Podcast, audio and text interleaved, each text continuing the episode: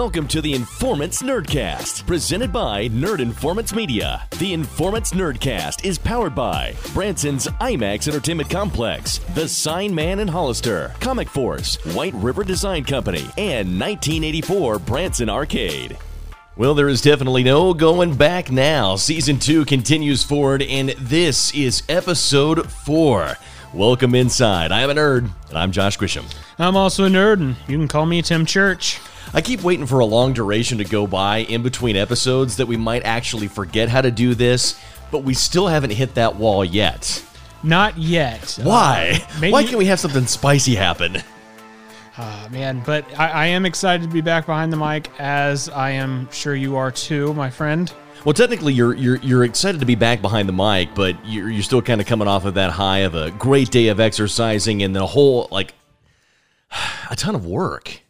Yeah, hashtag Get Tim Slim is back going strong. So Hashtag keep Tim exhausted, as a matter of fact.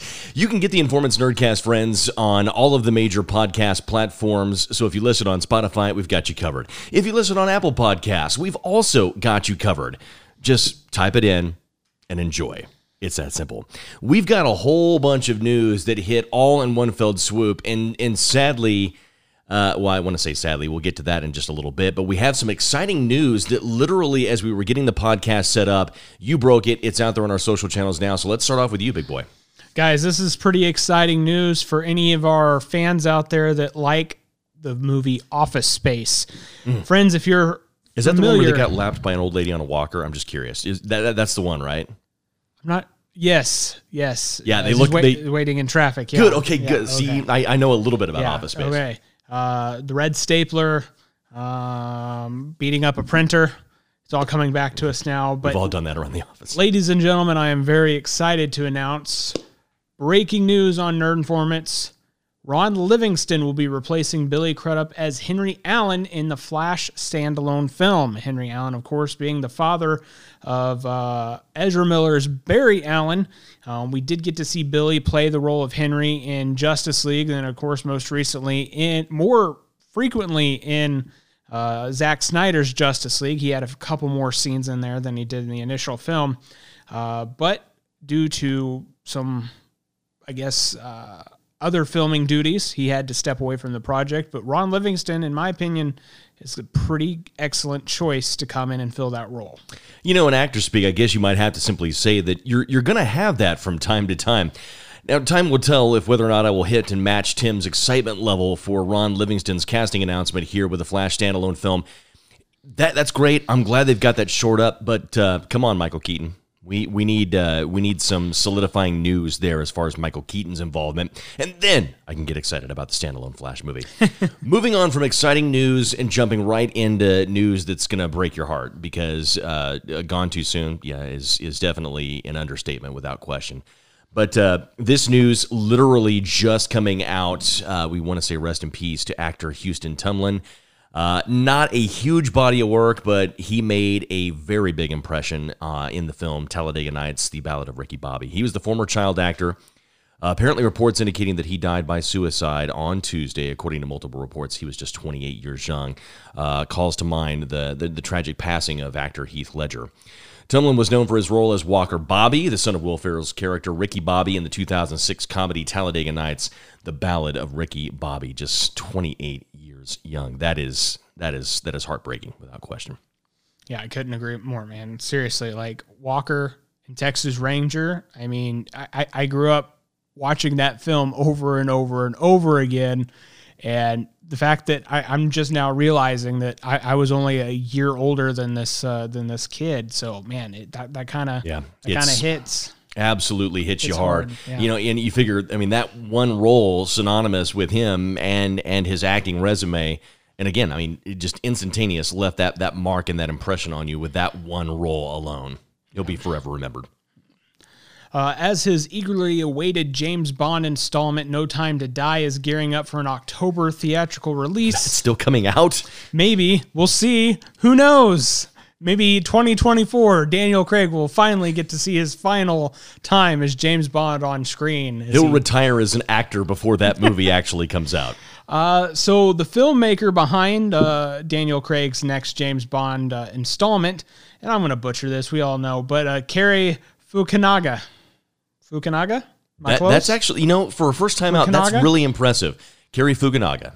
Cary Fukunaga. Uh, he has set up his next new feature film project. Um, he's going to be directing a feature adaptation of cyberpunk image comic series Tokyo Ghost for Legendary Pictures. Let, let's just hope that he has better luck releasing this movie than CD Projekt Red did getting Cyberpunk 2077 off the ground. Here's a bunch of luck coming your way, Cary. I'm excited for this. I mean, even though, like, still, we await No Time to Die coming out in cinema, that'll be a benchmark and a measure for just how potentially good Tokyo Ghost could be. I'm excited for it. I'm looking forward to it as well. I do love Cyberpunk. Um, th- this news um, is either going to be really exciting for you guys because, hey, a part of it is continuing, or you're going to sit there and when you hear this news, you're going to be like, why? And some of our fans already on our social channels are going, why? But news coming out from Deadline Disney Plus has given a 10 episode series order to a National Treasure TV series. It's going to be exclusive to Disney Plus, probably because they couldn't sell that to any studio at all whatsoever. If you can't pitch it, it goes to Disney Plus. The series is going to act as a reimagining of the franchise. See, that's right there. That's where they lost me. 20 year old Latina character by the name of Jess Morales. She'll be the center of the story, and Jess and her friends will set off on an adventure to uncover her mysterious family history and recover lost treasure, following in the footsteps of Nick Cage's Benjamin Franklin Gates. So, yes, there's going to be some 20 somethings in this series. They're all going to have like this really world renowned uh, ability for, for history, and they're going to automatically know everything really, really fast. They might have questionable hair, and there you go. I mean, I'm happy that we're getting a continuation of something National Treasure related, but this is not the news I was hoping for, sadly. I wanted more Benjamin, uh, Benjamin Gates I mean, I feel like and Justin Bartha. six months to a year ago, I felt like we did report on something National Treasure related, that National Treasure 3 was at least in the works, that they had hired a script writer for it. So hopefully that's still out there, it's still floating, so we could see Nick Cage reprise his role there. So hopefully this is just a simple spin off, maybe directed more at the younger audience.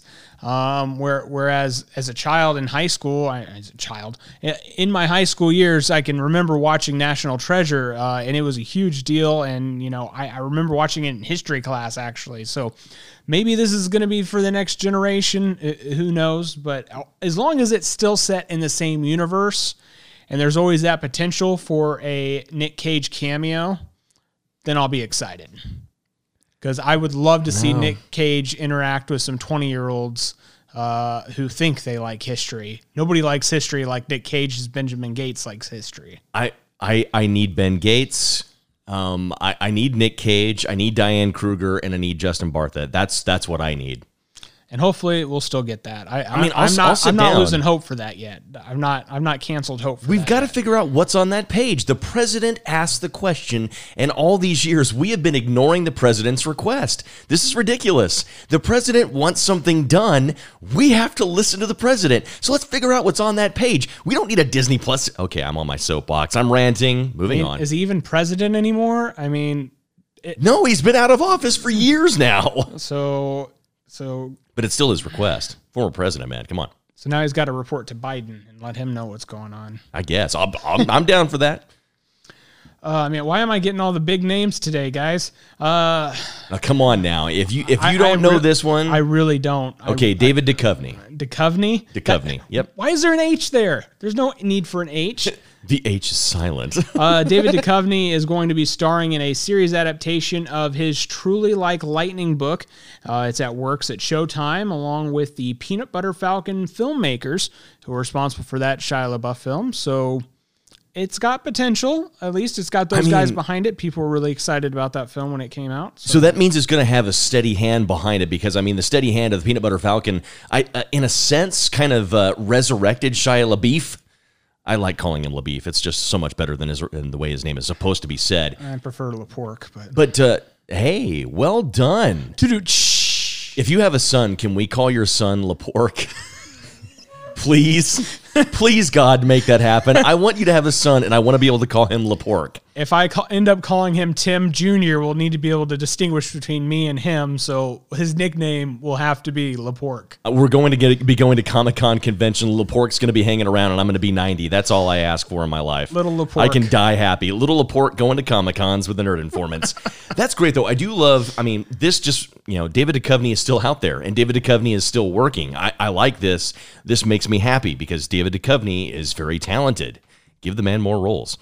Um, okay, so Big Crispy himself, one half of Team Hell No on the other side of Daniel Bryan.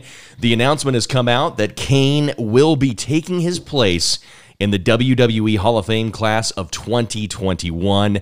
Welcome to the Hall, Big Red. Now, I'm going to add to this a little bit because some other news came out, and really, since the superstar is really not as big as Kane, well, he's as biggest, he's larger than Kane. The news just wasn't as heavy.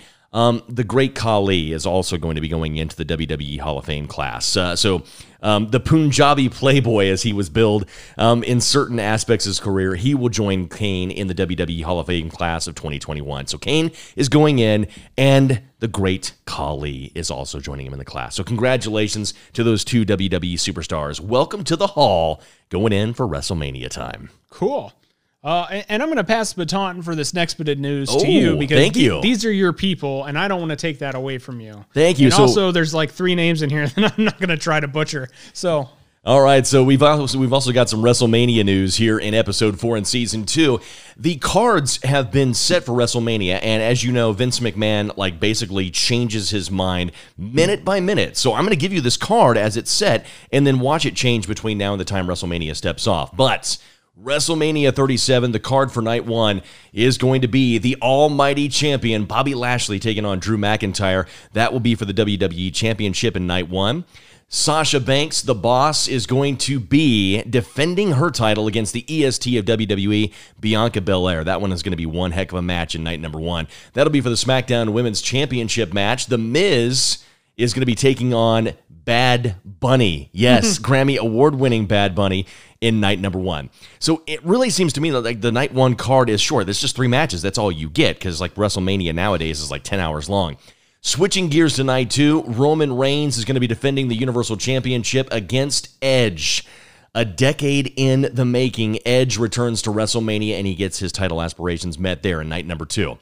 Nobody is ready for Asuka. Well, Rhea Ripley says that she is ready for Asuka. She debuted on Monday Night Raw right out of the gate. She set her sights on the champ. Raw Women's title match is going to be going down. Asuka and Rhea Ripley.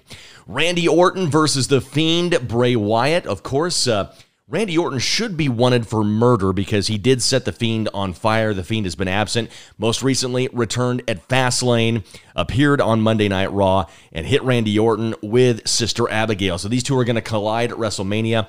Probably going to be a gimmick or a cinematic match because right now, I got to give WWE props on this one because they evolved the Fiend's costume. He's all burnt to a crisp. His hands are all bubbly and gross. Essentially, he looks like what the pizza rolls look like if you overcook them in the microwave and they're staring back at you.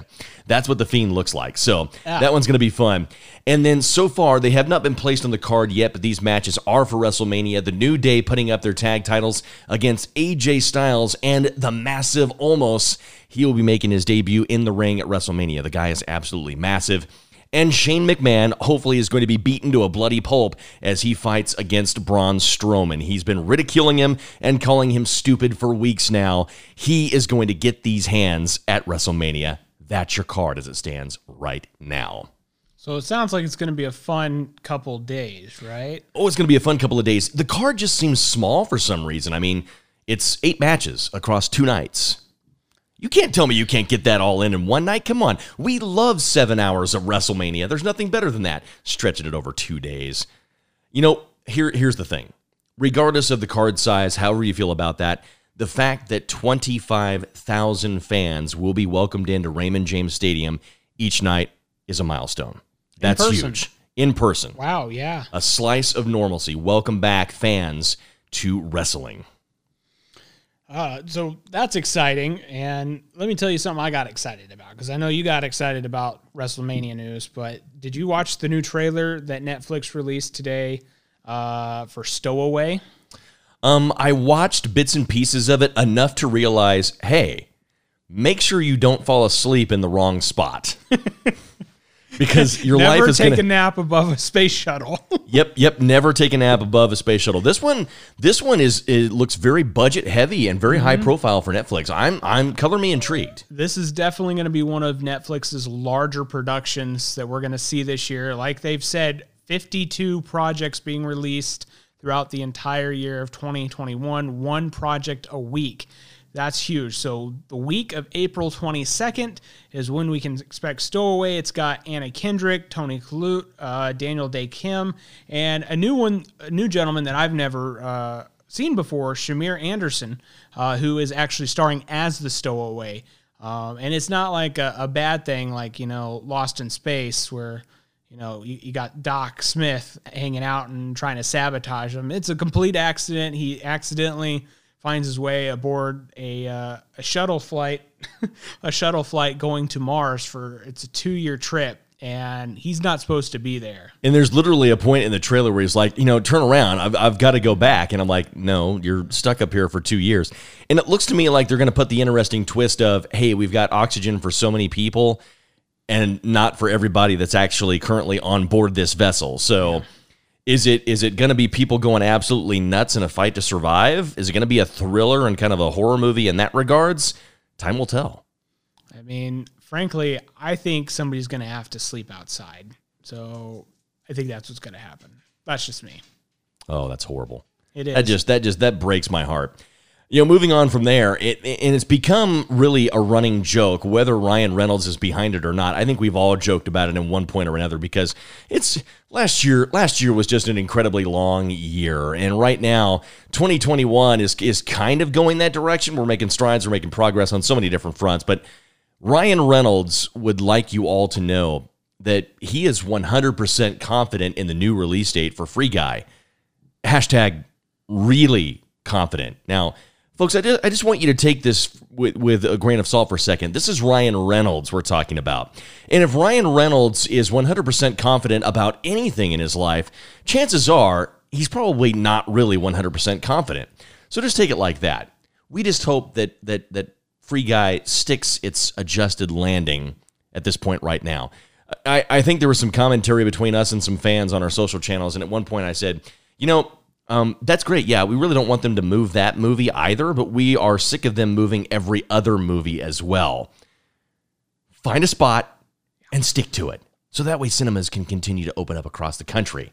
We're already seeing great strides. I'm just gonna kind of jump on that bang and a little bit. We've got we've got New York, we've got Los Angeles, we've got Texas. Cinemas are starting to open. And I like this. I'm happy about that. But we can't continue to do the COVID shuffle. Otherwise, we're going to go backwards. We need to be, we need to be going forwards. Forwards is good. Forward momentum. I want to have my snacks and I want to sit down and I want to enjoy movies again. And we're so close. So very close. Uh, this is pretty much the section of the podcast. We're just going to go ahead and call it. Here's all the movies you're not going to get to see when you initially thought you were going to get to see them. So, uh, John Wick 4 um, is going to be starting to shoot in June. However, it will no longer film back to back with John Wick 5. Uh, Mike Finch is the main screenwriter on the film, which is going to be shooting the, in Berlin, Paris, New York City, and Japan. So, when we originally probably thought we were going to get to see 4 and then probably immediately a year later 5, I doubt that's going to be the case now. Do you think that's going to impact the release date for John Wick 27? It might, you know. You start with one, and it's a domino effect. And the rest of the films are not going to fall in order the way they should, and they're not going to hit the regular release window. We need to get to John Wick 27 without issue. That's important. Yeah, John Wick 27, Scuba School. Indeed, brother. Indeed.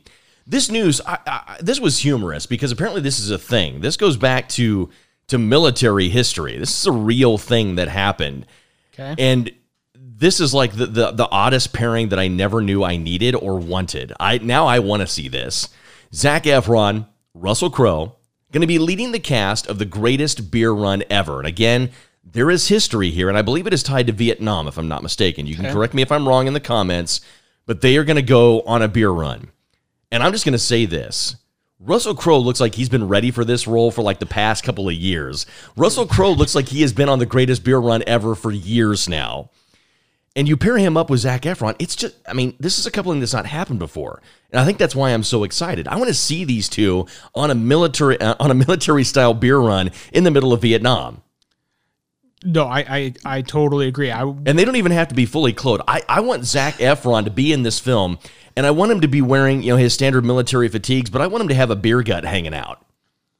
Get rid of the abs, get rid of the sexy Zac Efron. I want the bewildered, running around Vietnam, not having any idea what's going on, and I want Zac Efron to have a beer gut. Zac Efron needs to approach this role just like Christian Bale approached American Hustle. Dude, ex- yes, Okay? that's Ch- what I'm saying. Change it up. Go from Batman Begins to American Hustle, Zac Efron. You can do it. No, We I have want him faith to- in you. I'm glad you made that reference because I want it to be beer gut begins. Beer gut begin. exactly. Now, I mean, I That's mean, going to be the bio for my movie.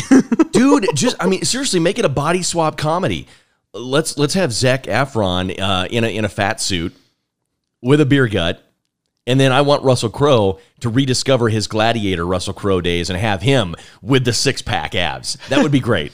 Make it happen, Hollywood. Now, um, the thing I find most interesting about this is that in the last decade or so, they've found joy in Hollywood by pairing Zac Efron with some of the legendary actors, uh, elder actors, I will say. Bad Grandpa comes to mind, or Bobby De Niro. yeah, you know, uh, teaming up with Robert. I mean, that was a that was a big deal when it happened. Yes. and now it's happening again. So that movie was pretty good. I enjoyed that film. So hopefully, I'll get some joy out of this one too. Fantastic, sir. Uh, so as we mentioned, Free Guy is not going to be in its initial release date. August 13th is when we might, should, possibly see it in theaters. Uh, Disney also announced that several more of its films will not be coming to theaters when they initially thought. So The Kingsman new release date will be December 22nd.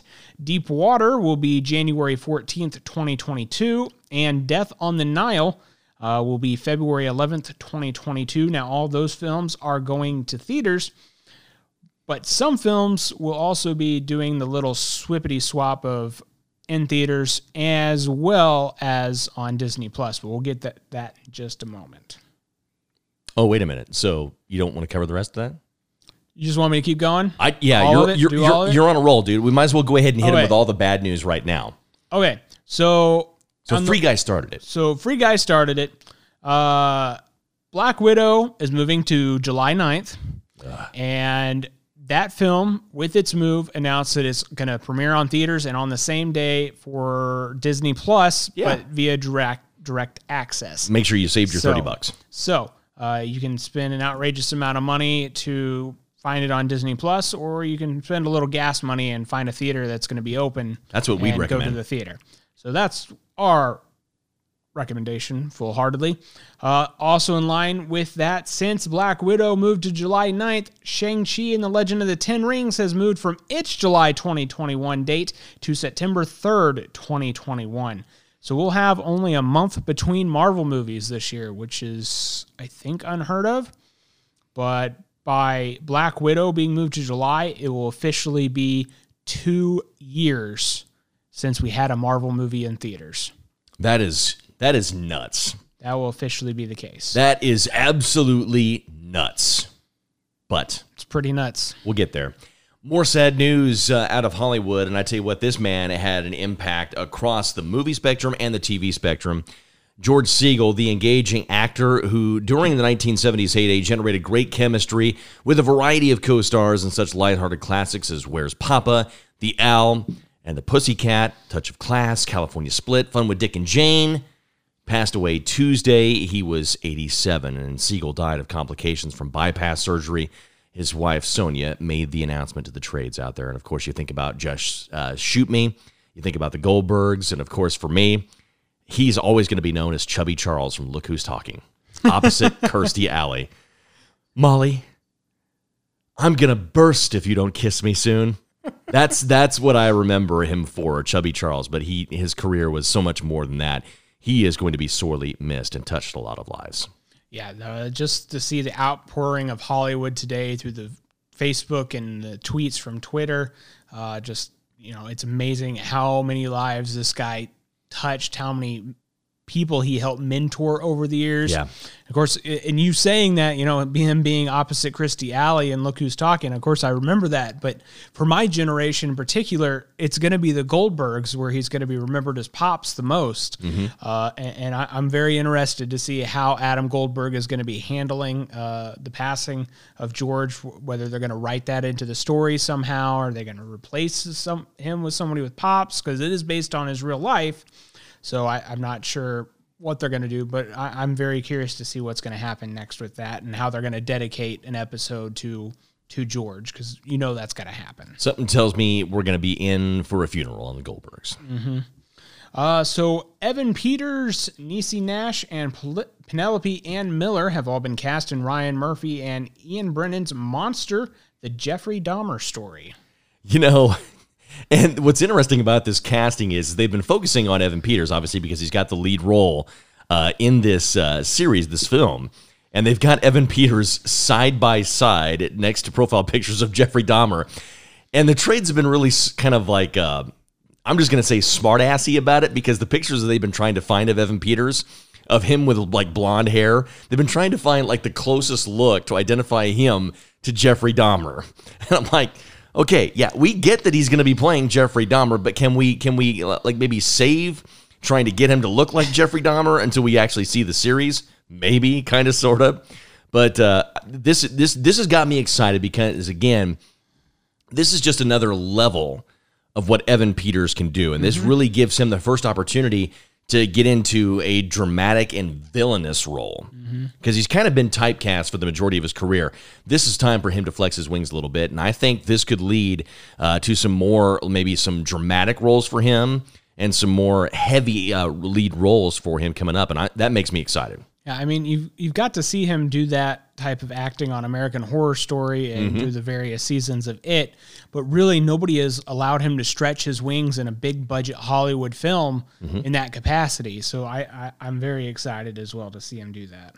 A very deserving award is going out to Peter mm-hmm. Jackson. And when this news broke, I, I I got excited again because I'm like, you know, you think about a guy that has has pioneered visual effects and has achieved so much, dabbling in the Hobbit uh, trilogy, the Lord of the Rings trilogy, Mortal Engines, the Lovely Bones. I mean, the list goes on and on. And of course, I, I think he really they probably saw the film and they decided, hey, we should just go ahead and give them this give him this award and let's just forget about his work on Lord of the Rings. They probably saw Meet the Feebles and decided that Peter Jackson deserved this award because really everything deserves everything begins with a piece of art cinema that probably should be uh, like buried in the dumpster as deep as you can possibly get it to go. I'm sure that's where Peter Jackson wants to see this film go, but it all started with Meet the Feebles. Come on, let's get real about it.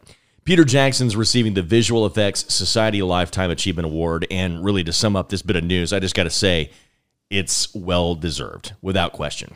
Yeah, I couldn't agree more, my friend. That that the frank the fact that he doesn't already have this award is kind of the most astonishing. Surprising, thing. right?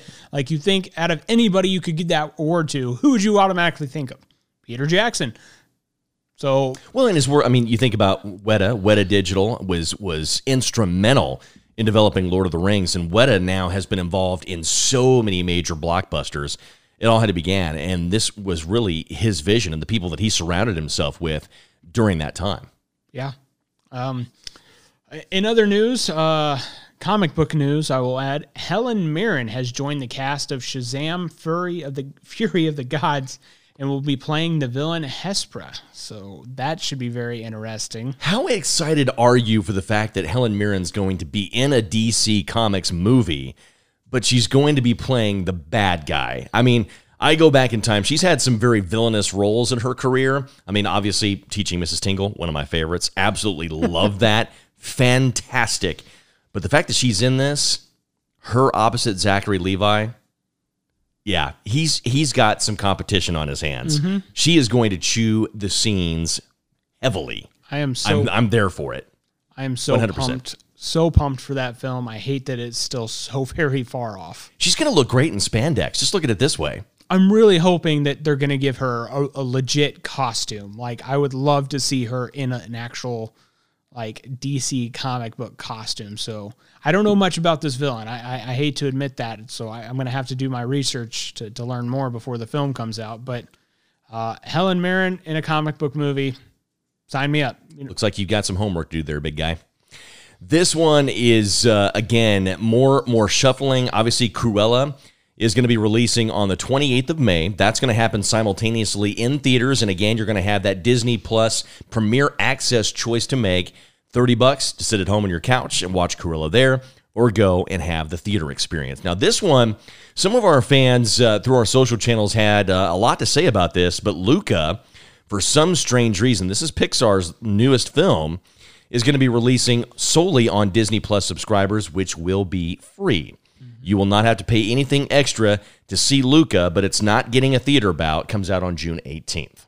it's very unusual. Question the logic there that we're giving Cruella and Emma Stone uh, top billing and putting her in the theater, but Pixar, who has had an amazing track record and their films be, deserve to be seen visually. I mean, at this point right now, Soul and then Luca, both Disney Plus only. Yeah, I, I don't really understand where that's coming from, as Pixar has been one of Disney's most profitable entities Consistent providers, for yeah. decades now. So that that definitely kind of le- leaves an awkward awkwardness, I guess. I don't know.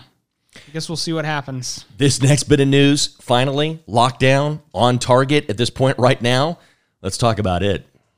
Uh, so the new Nintendo Switch OLED model to use Nvidia's DLSS technology for 4K output. You knew that there would be big awkward words in here. N- Neva- Nevadas? Why didn't they just say Nevadas? Nvidia's.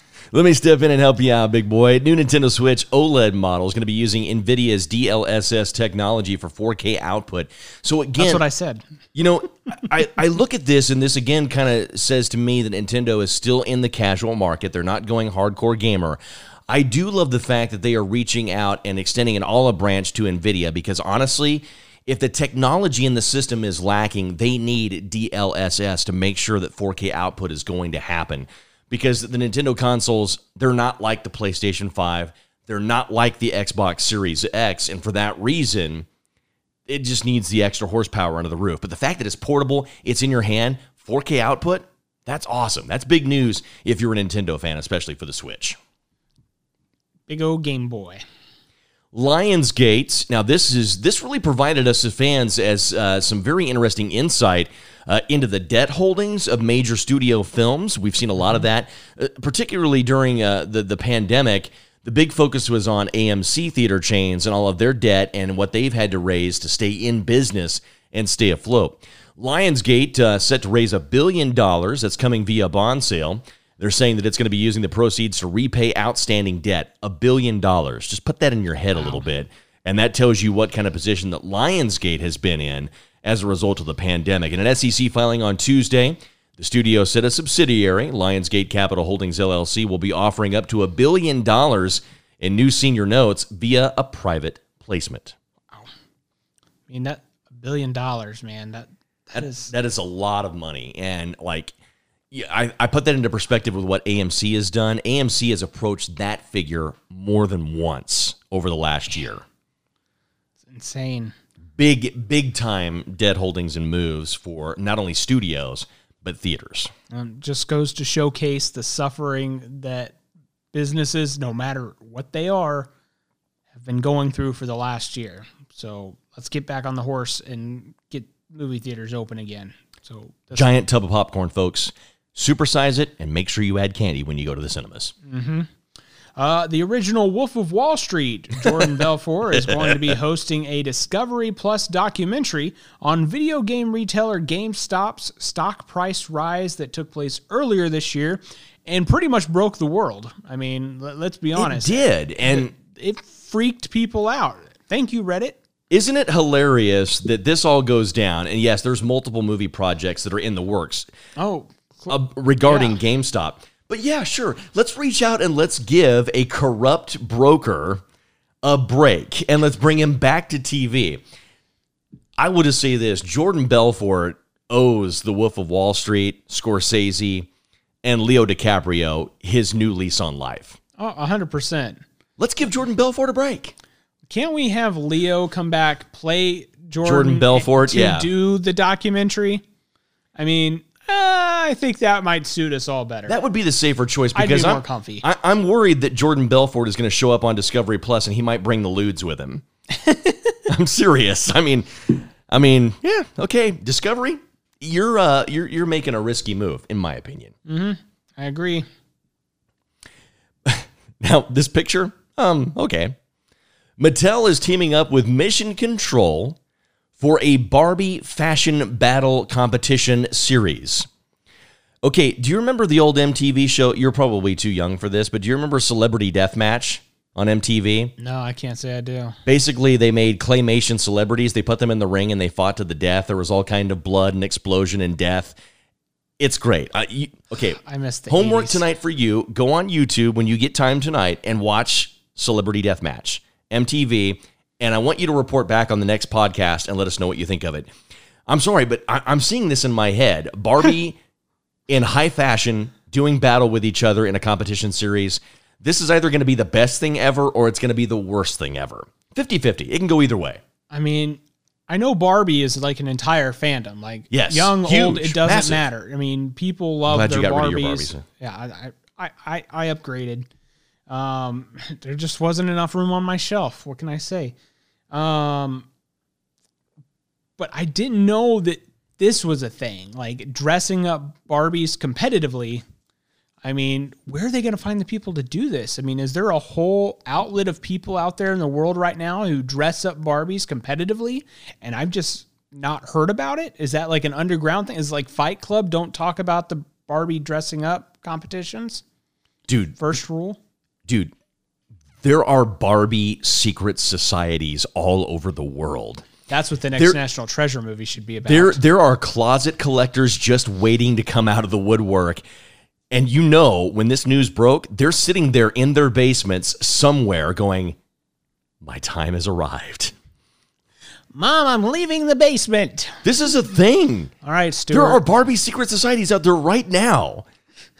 I'm telling you, they're out. They are out there. this is life changing for so many people, and we're just unaware of them.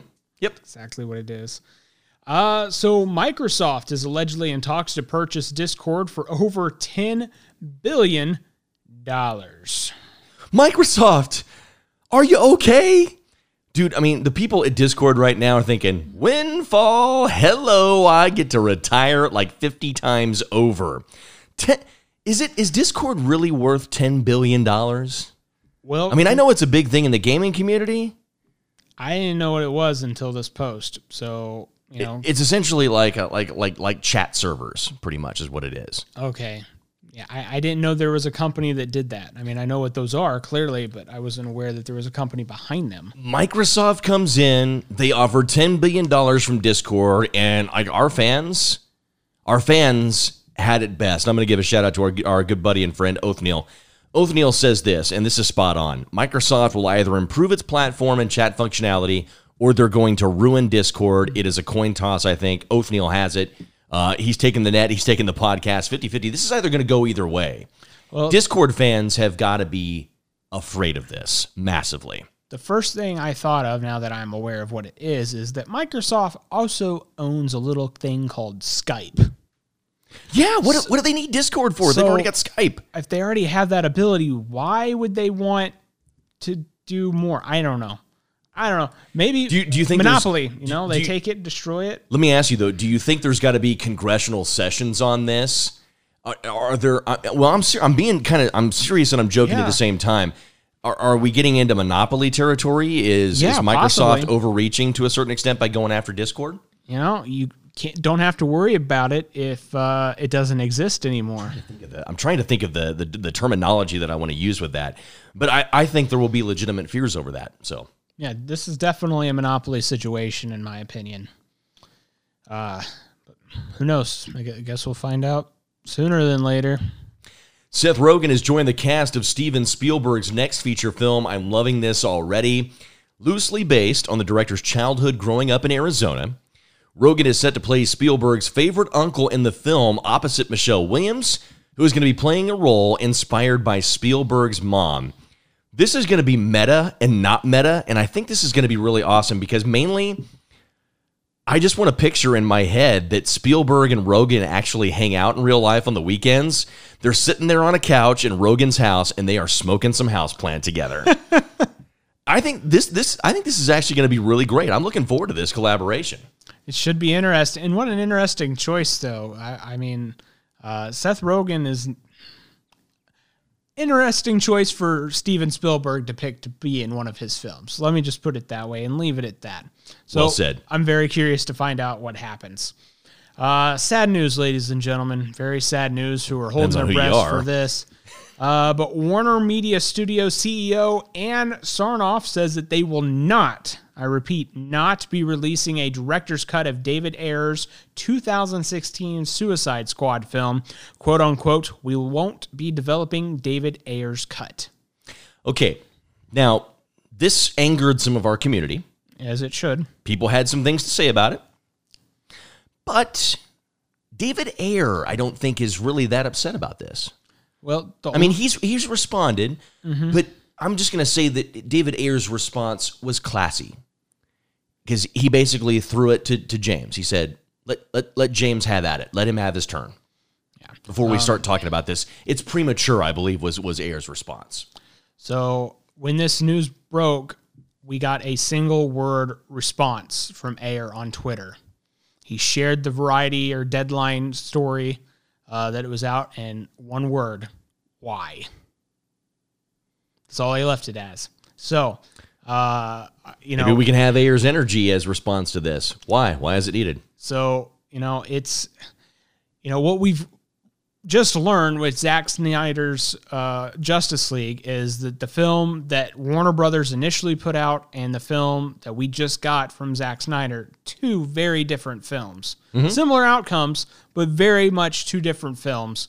Uh, and David Ayer has come out and and he has spoken that, yeah, there's a lot of things that took place in my film that were not my idea and did not come from me. They came from Warner Brothers. I didn't agree with them, but they're the ones that were paying the bills. So you do what you're told. So I, I'm very curious. I would be very interested to see an Ayer cut to, just to see what the differences are. Is it going to promote and prompt like major outcry amongst the community going, can we just let directors have their vision? Give them some base parameters and then get the hell out of the way and let the directors direct their film. Oh, and you know, there's one thing if it's a director's cut and there's like a handful of scenes that got cut, you know, that's what deleted scenes are for. And then you get to see those director's cuts years later. But then there's films that we're seeing these days where it could have been completely, totally different films if the studios did not butt in. And I'm totally with you. Like, I think this is going to create a new movement that says, okay, you're going to hire me to be your director leave me alone. Like, let me do what you hired me to do. And then I'm gonna I'm gonna throw this into the ring for people to chew on and mull about and talk about it and tell me I'm crazy or I'm wrong.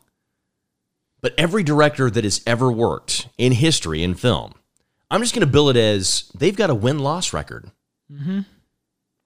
So when Josh Whedon came in and did Justice League, stepped in when obviously uh, you know tragedy struck Zack Snyder and his family. Zack had to step away. Josh Whedon came in to direct that movie with a win loss record. Yeah. And Warner Brothers made their decision based off of Josh Whedon's character, his history, his background, and his win loss record. The same as they made the decision to bring Zack Snyder in based off of his career and his win loss record. David Ayer also has a win loss record. Yeah. Every decision that Warner Brothers made, good, bad, you agree with it or not as a fan, was based on something. We're never going to know the full extent. Obviously, Ray Fisher's got an opinion, a strong one. Very much so. Stand with Ray, don't stand with Ray. That's your decision to make. But Warner Brothers is seeing things that we as fans will never see. Ray Fisher experienced and saw things as an actor that we will never see as fans. So, why was Warner Brothers making the decisions to put people in place and in charge? What were they seeing? What were they experiencing? I mean, those are those are legitimate questions that I ask. And it's not just DC, it's Marvel, it's every other film studio out there. When they put a director in charge, they have opinions and things that they see and they know when they make those decisions. Because I, you know, I'm just going to say this. I mean, obviously, the Suicide Squad is yet to be released. James Gunn went in there and he made his film with literally no oversight whatsoever and no issues. So, what's going on at Warner Brothers? Why do we have one director that comes in and makes a movie with no oversight, and we got problems with two other directors? I agree. It, it, it does it does make me curious. That that's the only thing I'm going to leave out there for the community to discuss amongst themselves. It, it really makes you curious. And I, I think you're 100% right. And, you know, you brought up Marvel, and it automatically made me think we've got a new Doctor Strange 2 director because the previous director butted heads with Marvel and was Mm-hmm. either asked to leave or left on his own. We don't know that for sure. and it happened real fast and without a did. lot of like skepticism and prodding and everybody Mm-hmm. digging deep to find out why it was instantaneous yeah. I mean, don't get me wrong. I'm excited for Sam Raimi to be taking the helm on this project. Oh, yeah. I love Sam. he's proven he's got a good track record spider-man 3 notwithstanding Um, but then we have like the Ant Man film. Uh, Edgar Wright was set to he wrote it and he was set to direct it, and, and then he's he beloved he's beloved in the fan community Who does not love Edgar Wright? I mean, the dude left and then went over and took over Baby Driver. So I mean, uh, Marvel missed opportunity, yes, but clearly, no matter what studio or production company you're working for, there's going to be friction, and it's kind of I, I think your questions are legitimate where you're asking how does somebody like James Gunn go in with no oversight from the studio whatsoever make the film that he wants to make? He has repeatedly told his fans that I am making the director's cut the version of the film you're going to see is the director's cut and he was all but exorcised from the island at one point Oh, yeah. Mm-hmm. between Disney and Marvel. So see where he was, and he bounced back in DC and made a movie, and nobody was questioning otherwise. and I think that But he had a background, but he also's got pedigree too. Mm-hmm. He's made some killer movies in his career and his life. yep I mean So I mean, it, it, it makes you curious. It really, really does. Yep. I mean, just ask just ask Kathleen Kennedy and the drama that she's been surrounded by at Lucasfilm and Star Wars. yeah You either love her or you hate her. You could do a whole podcast on that Mm-hmm. Yes, Actually, we could. probably a whole series um whose turn is it do you want to take this next bit or do you want me to Sure. I think we can kind of expand on, and we touched on it briefly earlier on. Michael Keaton still returning as Batman for the Flash solo film, maybe. I think everybody really wants to know where he stands, but he's mm-hmm. kind of stuck between a rock and a hard place. He's not committing one way or the other. He's being very real with the fan base, saying, hey, this is what's happening, this is why. But Keaton spoke to Deadline. He says this I'm needing a minute to think about it because I'm so fortunate and blessed. I got so much going on right now. I'm really into work right now. I don't know why, but I am. And so, yeah, I mean, you know, to tell you the truth, somewhere on my iPad is an iteration of the whole Flash thing that I haven't had time for yet. I called them and said, I got to be honest with you. I can't look at anything right now. I'm so deep into this thing I'm doing. Also, I'm prepping a thing I'm producing and getting ready to do down the road in the fall that I'll be in. And I feel responsible for that. So, yeah, there is that. I'm not being cute or coy. If I'm talked about it, I'll just be BSing you. I don't really know. I have to look at the last draft. So he's got a lot going on. That's one aspect of it. But COVID era is still having a major impact on stars and just the decisions that they make to be a part of a production. yeah I mean, we, we've seen Tom Cruise go literally BS insane on set, yelling at, at, at technical people and other actors and actresses for not taking COVID seriously. So, what's what's life like on the set? yeah Now, maybe if they can talk to Keaton about their COVID protocols and how they're going to handle safety, that might help him, you know, get settled in. yeah But I, I want I want Keaton to commit, but I also want Keaton to be safe and smart about the decisions that he makes. Yeah, yeah, and, and clearly, uh, you know, in his deadline interview that he had, he went over several of those things. Uh, that his biggest fear is COVID. He really, really wants to play it safe. That's why he's been hanging out on like a 79 acre farm since this all th- this whole thing happened. Yeah. So you know, uh, the problem is he needs to make a decision almost kind of quick. He's of age and he's in a high risk group. I mean, Yeah, there's that. Uh, but also, the Flash starts shooting in April.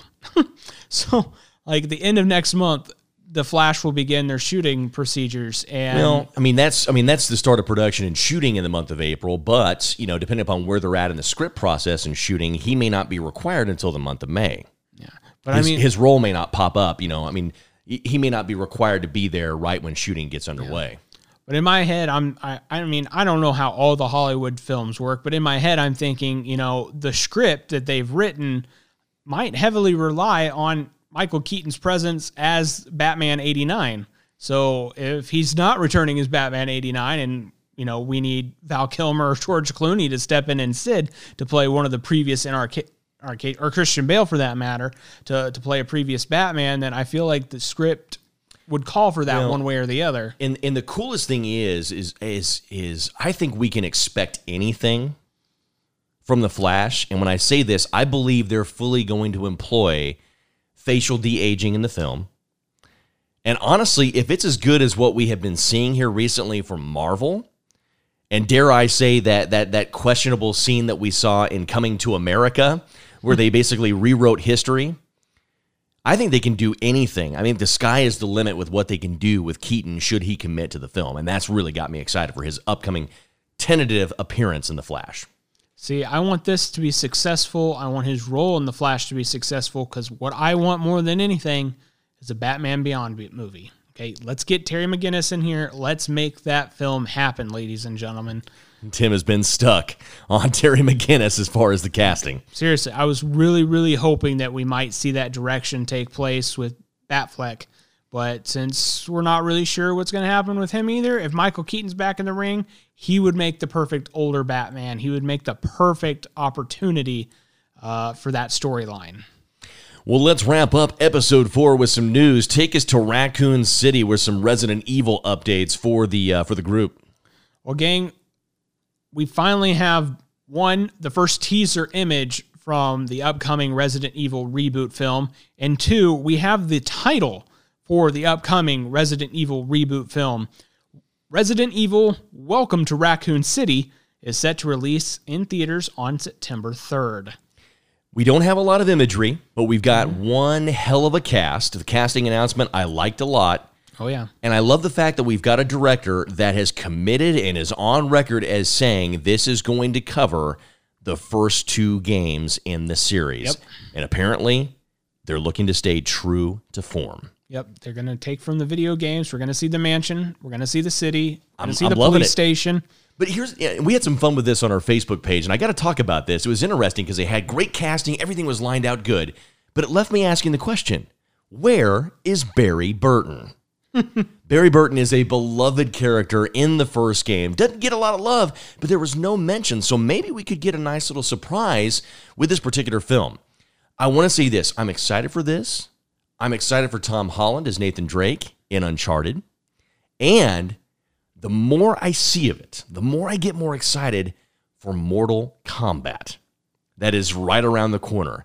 Could we be on the verge of a final video game to film renaissance that we have been sorely lacking for so long? Could these be the movies and the films that finally turn it around? I think anything's possible.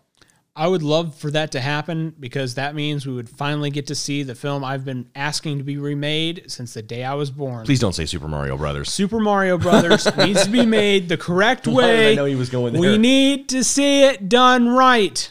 Okay? I want to see that film. I want to see a legit Super Mario Brothers film and the numerous spin-offs that it can create. Create the world, make it happen. Do you know? Do you know where we're at now on the other side of that film? We're living in a world where Bob Hoskins is dead, and John Leguizamo is not really working that much. He's been in John Wick, and he also uh, dressed up in drag as Chi Chi Rodriguez. He's been really busy voicing Sid for Ice Age for the last 20 years. So, you know, when, What kind of hell is this? So, well, I, I think John can blame his downfall from film for taking that role as the clown in Spawn. Let- Let's let's take it there. I think that's where we should put the blame. Uh, you know, he was still really young when he did Super Mario Brothers. No, Super Mario. Super Mario made him dress and drag as Chi Chi Rodriguez alongside Wesley Snipes, and yes, Patrick. yeah, Patrick, we miss you, buddy. To Wong Foo, thanks for everything, Julie Newmar. That's where things went from Super Mario Brothers. So fingers crossed, Super Mario Brothers, it's going to finally happen. Oh man, Tim is wishing so much ill upon us right now. It's not even funny. But gang, that is going to do it for us. This wraps up episode four here in season two. We've got plenty of ways for you to stay informed and stay connected. Get all the Nerd Informants goodness that you can stand. Facebook, Twitter, Instagram, all across social media. Just type in Nerd Informants and we are easy to find. And don't forget, we are on Google, Apple Podcasts, and Spotify. So wherever you get your major podcast platforms, we are there. Type in Nerd Informants. We thank you very, very much. And so until we see you next time, fellow geeks and nerds, as Tim and I always say, be, Be informed. informed.